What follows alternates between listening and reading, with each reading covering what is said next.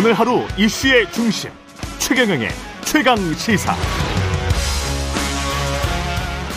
네, 차기 전당대회 앞두고 있는 국민의힘 당권 주자들 간 경쟁 뜨겁고요. 주자 중 한 분입니다. 김기현 국민의힘 의원 연결돼 있습니다. 안녕하세요. 네, 반갑습니다. 김기현입니다. 예, 국민의힘 당권 이야기하기 전에 감사원이 어제 검찰에 수사 요청한 지 나흘 만에 에, 검찰이 구속영장을 청구를 했습니다. 서욱 전 국방부 장관, 김홍희 전 해양경찰청장. 법원이 어떻게 판단할지 궁금하네요. 저는 이 사건은 그야말로 천인공노할 그런 어, 죄악이라고 생각합니다. 예. 국민의 생명을 지키는 것이 가장 첫 번째 되는 임무인 정권이 그 정부가 김정은이 비맞추기 위해서 국민을 사실상 죽음으로 내몰아, 내몰았던 것. 그러니까 간접 살인인데다가 거기에 더해서 2차 가해로 월북몰이까지 했던 그야말로 인륜을 저버린 엄벌 받아야 될 사항이라고 저는 생각하고 있고요. 음. 그 실제로 뭐 그 이게 그 새 그 공무원 그분이 한자로 적혀져 있는 구명 한자가 적혀져 있는 구명조끼를 입고 있었다. 그리고 팔에 붕대를 메고 있었다. 이런 첩보 보고가 확인됐다는 거 아닙니까? 예. 그렇다 그러면 이게 본인이 스스로 뭐 저기 탈북하기 위해서 뛰어내린 것이 아니라 표류해서 실족한 것이다. 실족해서 표류한 것이라는 것이 확인되는 상황인데 그거를 무시하고 구출해 달라라는 요청조차 북한에 한 번도 하지도 않고 거기다가 월북몰이까지 했다. 이거 어떻게 용납이 되겠습니까? 그 과정에 국방부 장관이 특히 다른 사람도 아닌 국방부 장관이 그 범죄에 공모를 했다 그러면 이거 뭐 말이 안 되는 거 아니겠습니까? 또 해경청장도 마찬가지 똑같은 가장 최일선에서 국민을 지켜야 될 책임 있는 사람들이 나는 못 본 것을 하겠다. 알아서 해라. 만약 이렇게 했다 그러면 그거 지금 언론에 보도된 내용들이 그런 내용들입니다. 그게 사실이라 그러면 이거는 전 천벌을 받아 마땅한 사안입니다. 그 시나리오가 그러면 어떻게 되나요? 지금 저 추정하시는 것들을 다 묶어 보면 이분이 실족해서 떨어졌는데 중국 어선에 어떻게 구출이 됐다가 중국 어선에서 구명복을 입고 그 다음에 다시 어떻게 바다로 빠져서 그랬다가 북으로 갔다가 북한군에게 사살을 당했 다는 그 수많은 너무나 많은 수많은 점선들이 있기 때문에 추정이나 전제들이 있기 때문에 제가 사건의 진실이 뭔지를 잘 파악을 못해서 의원님이 생각하는 사건의 진실은 뭡니까 여기서? 제가 사건의 진실을 뭐 믿어서 사건의 진실이 생기는 건 아니잖아요. 음. 수사를 하는 사람들이 네. 증거를 통해서 사실을 확정하는 것이지 자신의 그런 어떤 뭐 신조에 따라서 사실 확정할 수는 없는 거잖아요. 아니 그러니까 북한 저기 중국 어선이 예 옆에 중국 어선이 있었는데 중국 어선에서 구출됐다면 어떻게 다시 바다로 떨어지는지 그 과정이 잘 그, 그걸 그거는 이제 수사를 통해서 확인할 수 있는 데까지 하겠지만 예. 그거는 그 당시에 사실 수사를 했어야죠. 중국 어선이 어디 있었는지 그 당시에 다 파악이 됐을 테니까. 그 당시에 근데 분명히 그런 그 정황이 포착되었음에도 불구하고 그런 조사는 일절하지도 않고 새벽 1시에 관계장관 회의를 한다고 모이더니 음. 이거 월북으로 몰아라 라고 지시했던 것이다 라고는 의혹이 강한 정황을 통해서 지금 드러나고 있지 않습니까? 그러니 도대체 어떻게 무슨 짓을 했느냐 그건 이제 더 밝혀져야 되겠지만 지금 네. 밝혀진 사실만 하더라도 천벌받을 사안이라는 겁니다. 구속은 확실히 대리다, 대리 될 것이다. 법원에서 그렇게 판단할 것이다. 그렇게 생각하시는 거고요. 구속 정도의 문제가 아니라 예. 아주 굉장히 중형을 받아야 된다고 생각하고요. 예. 특히 이게 뭐 사안이 엄중하기도 하지만 그동안 이 증거를 인멸하고 뭐 민스라고 하는 그 정보를 없애라고 하고 뭐 이랬다고 하는 것들이 지금 언론을 통해서 보도가 되고 있지 않습니까? 그게 예. 사실이라 그러면 증거인멸을 아주 조직적으로 그것도 정권의 권력을 이용해서 증거인멸을 한 것이기 때문에 음. 처벌 중에서도 어마어마하게 무거, 무거운 처벌이 되겠는 거죠. 예. 지금 당권 이야기를 좀 해야 될 것 같은데 당대표 출마 선언은 아직 안 하셨죠? 아직 뭐 전당대 일정도 잡혀 있지도 않고 예. 또 그리고 뭐 구체적인 그 뭐 내용들이 지금 아직 확인이 안 된 시점에 전당대회 음. 출마한다 이렇게 하는 것은 어, 시기적으로 넌센스고요. 지금, 지금 또 국정감사 기간이 진행 중인데. 네, 그렇, 죠 그리고 예. 출마 선언한다 이런 거는 그건 너무 사심이 앞서는 겁니다. 예, 예. 의원님 최근에 저 여성의 군사 기본 교육 의무화 추진 이건 어떤 맥락에서 하신 말씀이세요? 사실 지금 이제 북한의 그 위협이 훨씬 더 지금 높아지고 있고 계속 미사일 쏴대고 있고 또 뭐 밤사이에도 지금 그 뭐 대포를 쏘았던 거 아닙니까 수백 발씩요. 예, 예, 예. 그렇게 지금 아예 그냥 7차 핵, 핵실험하겠다고 하고 있고 뭐 ICBM을 비롯해서 IRBM 뭐 단거리, 장거리, 중거리, 장거리 전부 지금 쏴대고 있는데 그러면서 아예 핵무기를 선제적으로 사용하겠다는 법률까지 지금 만들겠다고 김정은이 공언한 마당인데 예. 우리도 우리를 지키기 위한 노력을 해야 된다라는 그런 필요성이 훨씬 더 높아지고 있고요. 그런데 우크라이나 사태가 이게 좀 같은 시기에 비슷하게 지금 일어나고 있는데 우크라이나 전쟁 사태를 보니 전쟁이 생기면 특히 여성 어린아이들이 가장 취약하더라. 특히 그 우리가 뭐 언론을 통해서 보도된 내용을 보면 그 러시아 치, 그 침략군들이 우크라이나 여성들에 대해서 어떤 잔혹한 반인륜적 범죄를 했는지 적나라하게 지금 드러난단 말이죠. 그렇다 그러면 이런 비상 상황에 대한 대비를 이제는 해야 된다. 그냥 막연하게 설마 전쟁이 생기려니 하고 이렇게 방심, 방심할 때가 아니다. 만약에 비상 상황이 생긴다 그러면 최소한 응급 구호 조치라든지 화생방이나 방사능 유출 때 어떻게 대응해야 되는 것인지 또 최악의 경우 총기를 사용하는 정도의 방법은 가르쳐야 되는 거 아니냐. 그게 생명 벨트와 같은 것이다. 그러니 이런 차원에서 보더라도 자신과 자신의 가족을 보호할 수 있는 정도의 그 능력이나 그런 어, 훈련은 여성의 경우도 있었어야 있어야 되겠다 그런 얘기고요. 근데 어떻게든 전쟁이 안 나도록 막아야 되는 거 아닐까요? 먼저 너무나 당연한 거죠. 예, 누가 예, 전쟁을 예. 바라고 전쟁이 일어나기를 기대하겠습니까? 예. 임진왜란 사태를 한번 보시면 음. 임, 일본이 침략할지 모른다는 사, 사신이 있었고 아니라는 사신이 있었습니다. 그러니까 침략할지 모른다는 쪽에서는 10만 양병을 해야 우리나라를 지킬 수 있다 그랬는데 음. 아 그런데 뭐 전쟁을 하겠느냐 일본이 어떻게 쳐들어오겠느냐 내분 논쟁만 벌이다가 결국 아무런 군사적 대비를 안 했죠. 그래서 일본 침략을 받은 것 아닙니까? 전쟁이 안 일어나게 하려면 우리가 10만 양병을 했었어야 되는 겁니다.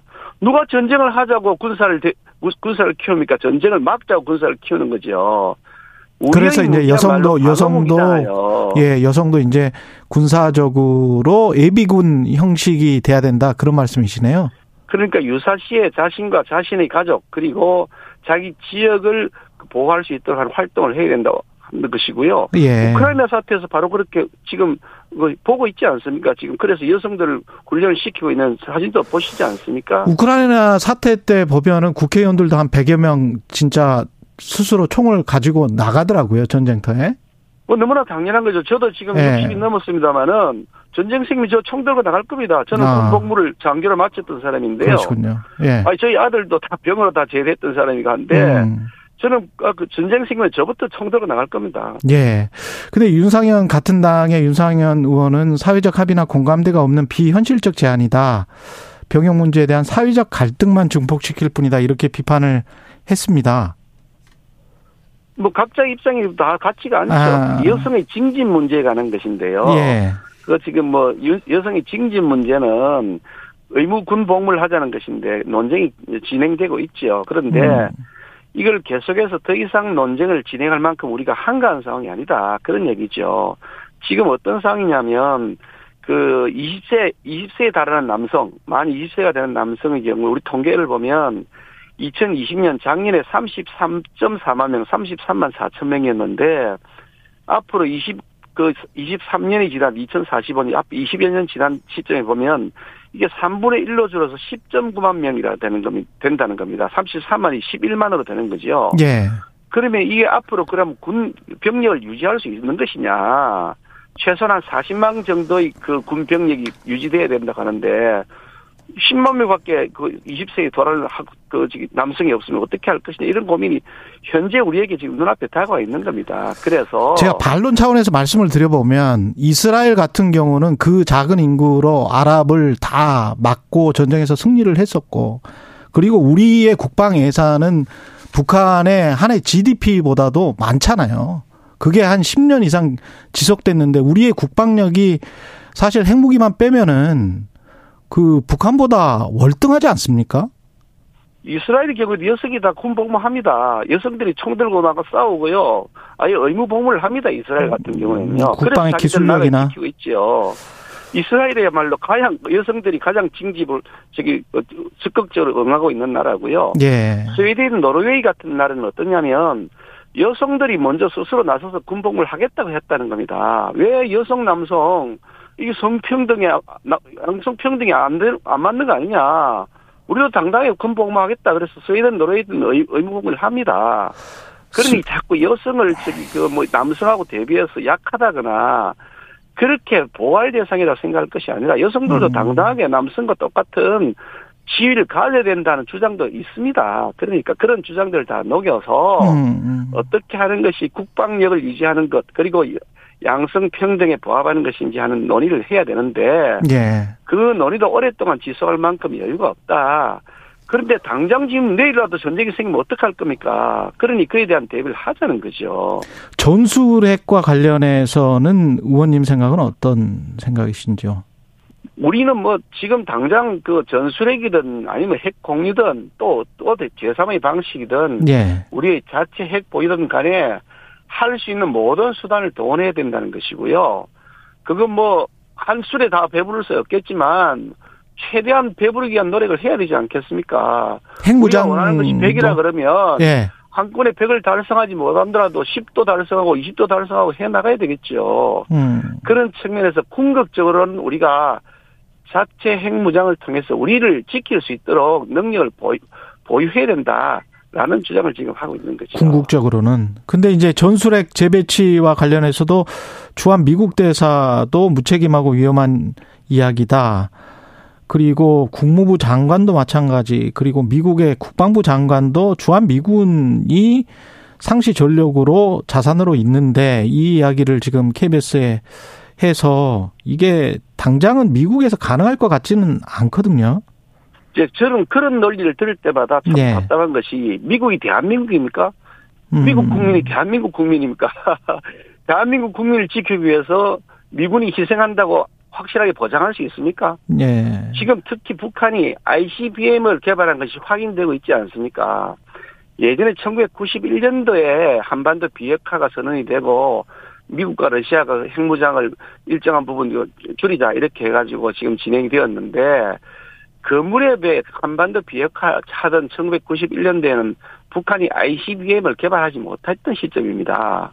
그러니까 북한이 아무리 공격을 하더라도 미국 본토나 미국 영토를 공격할 수가 없었던 거지요. 그런데 네. ICBM이 개발되고 핵무기를 가지면 북한에 쏘면 미국 본토 뉴욕이든지 워싱턴지 이런 데 떨어지는 겁니다. 그게 지금 현실입니다. 그런데 북한이 가령 자신들을 건드리면 뉴욕을 IC 그거로 ICBM과 폭포 핵폭탄을 공격하겠다고 그렇게 협박할 때 미국이 그럼에도 불구하고 뉴욕이 핵폭탄 공격을 당해도 좋다. 대한민국을 지키기 위해서 우리가 핵무기를 쓰겠다. 미국을 파병하겠다. 과연 100% 누가 그렇게 보장할 수 있습니까? 아, 주한미군이 이미 있지 않습니까? 우리. 아, 주한미군이 있더라도 지금 계속 주한미군 철수하고 감초하고 있지 않습니까?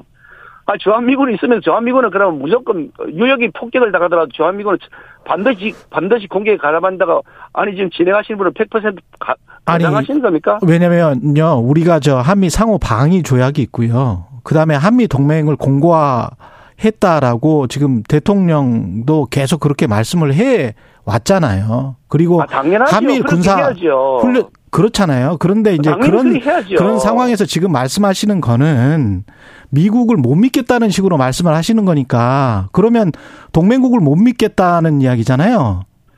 아니 동맹국을 그럼 100%다 믿으면 그럼 동맹국이 우리 대한민국을 보상 보호해 줍니까? 음. 동맹국이라는 것은 우리가 유사시에 도와준다는 그런 보장을 하죠. 조약도 맺어져 있고 한미 방어조약도 예, 예. 맺어져 있죠. 예. 아 그러면 우리 군대도 있을 필요도 없지. 한미 방어조약에 미국이 다 지켜주겠죠.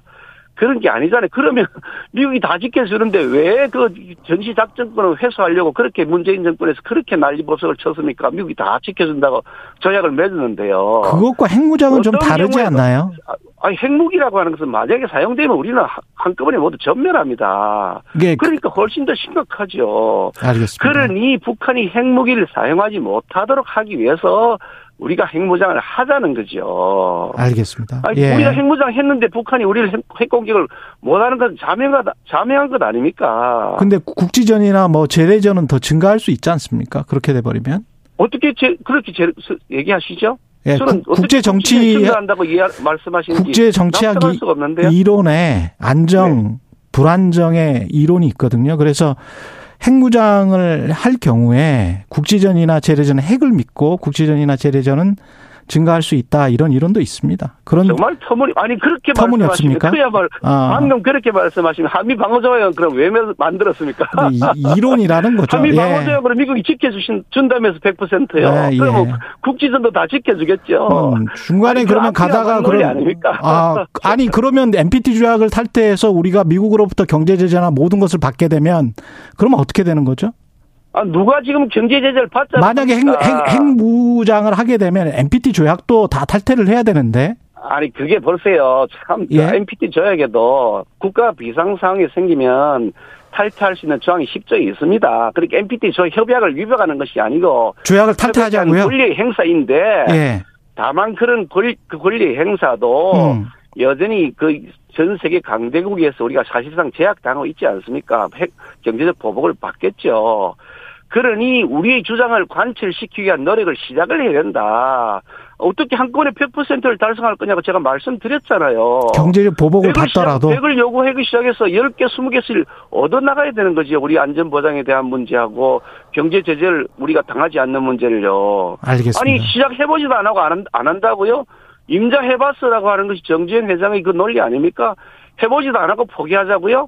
아니 그 무슨 그런 회계망측한 논리가 있습니까? 알겠습니다. 의원님 고정하시고요. 아니 그 말이 안 되는 말씀을 하시잖아요 지금 참나. 아니 당권 우리나라를 예. 지키자겠다는데 예. 아니 다른 나라 믿고 우리나라를 그냥 놔두자 그러면 말이 되겠어요. 아니, 제가 그런 참나. 뜻으로 하, 하는 말씀은 아니고 합리적으로 그 수준이나 정도나 이런 것들이 조정이 돼야 될 텐데 아 물론 그게 조정해야죠. 누가 조정하지 않고 우리가 할수 있는 방법이 있습니까? 그게 우리가. 상당히 이제 저 위에 상당히 어 저 위에 극단적인 상황까지 계속 이, 이, 그 생각을 하고 말씀하시는 거니까 그 잠, 잠깐만요. 그 당권 이야기 하다가 좀 딴 길로 샜는데 한 2분밖에 안 남아서 유승민, 안철수, 나경원, 권영세 뭐 이렇게 나오고 있잖아요. 그 관련해서 이제 이름이 나오고 있다는 이야기입니다. 근데 김기현 의원님의 상대적인 강점 그리고 당선 가능성 뭐 이런 것들은 어떻게 생각하세요? 다른 분들의 어떤 약점이랄지 이런 것들도 있을 수 있을 것 같고요. 뭐 시합에 많이 출전했다고 해가지고 예. 좋은 선수가 아니라 이겨야 좋은 선수죠. 예. 시합에 많이 출전하면 이름 많이 알려져 있겠지만 시합에 많이 출전했는데 늘 지더라, 패하더라. 그런 선수보다는 출전 횟수는 적지만 시합에 나가면 이기더라. 그런 선수가 더 아주 평가받는 좋은 선수 아니겠습니까? 아, 음. 단단한 체급을 갖추고 야무지게 내실을 다진 사람 바로 그게 김건희다. 특히 문재인 정권, 민주당 정권에 의해서 선거 공작 그런 탄압을 받았음에도 불구하고 그 탄압을 잘 정정당당히 이겨낸 사람.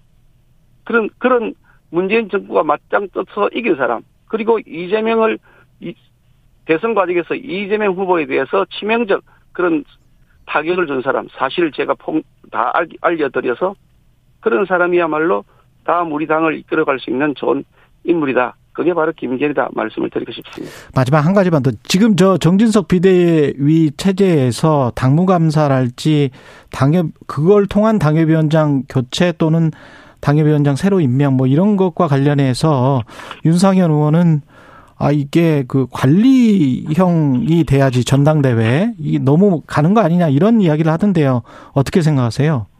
뭐 아직 당 조직을 어떻게 정비할 것인지 뭐 구체적인 내용을 잘 아직 뭐 모르는 상태고 밝히고 있는 것도 아니고요. 예. 당 조직의 정비는 필요한 시점이긴 합니다. 오랫동안 당이 지금 비정상 상태로 음. 당협위원장 자리가 여러 군데 뭐 60여 군데라고 하는 것 같던데요. 비어 있는 상태이기 때문에 예. 정비를 한번 하긴 해야 되는데요.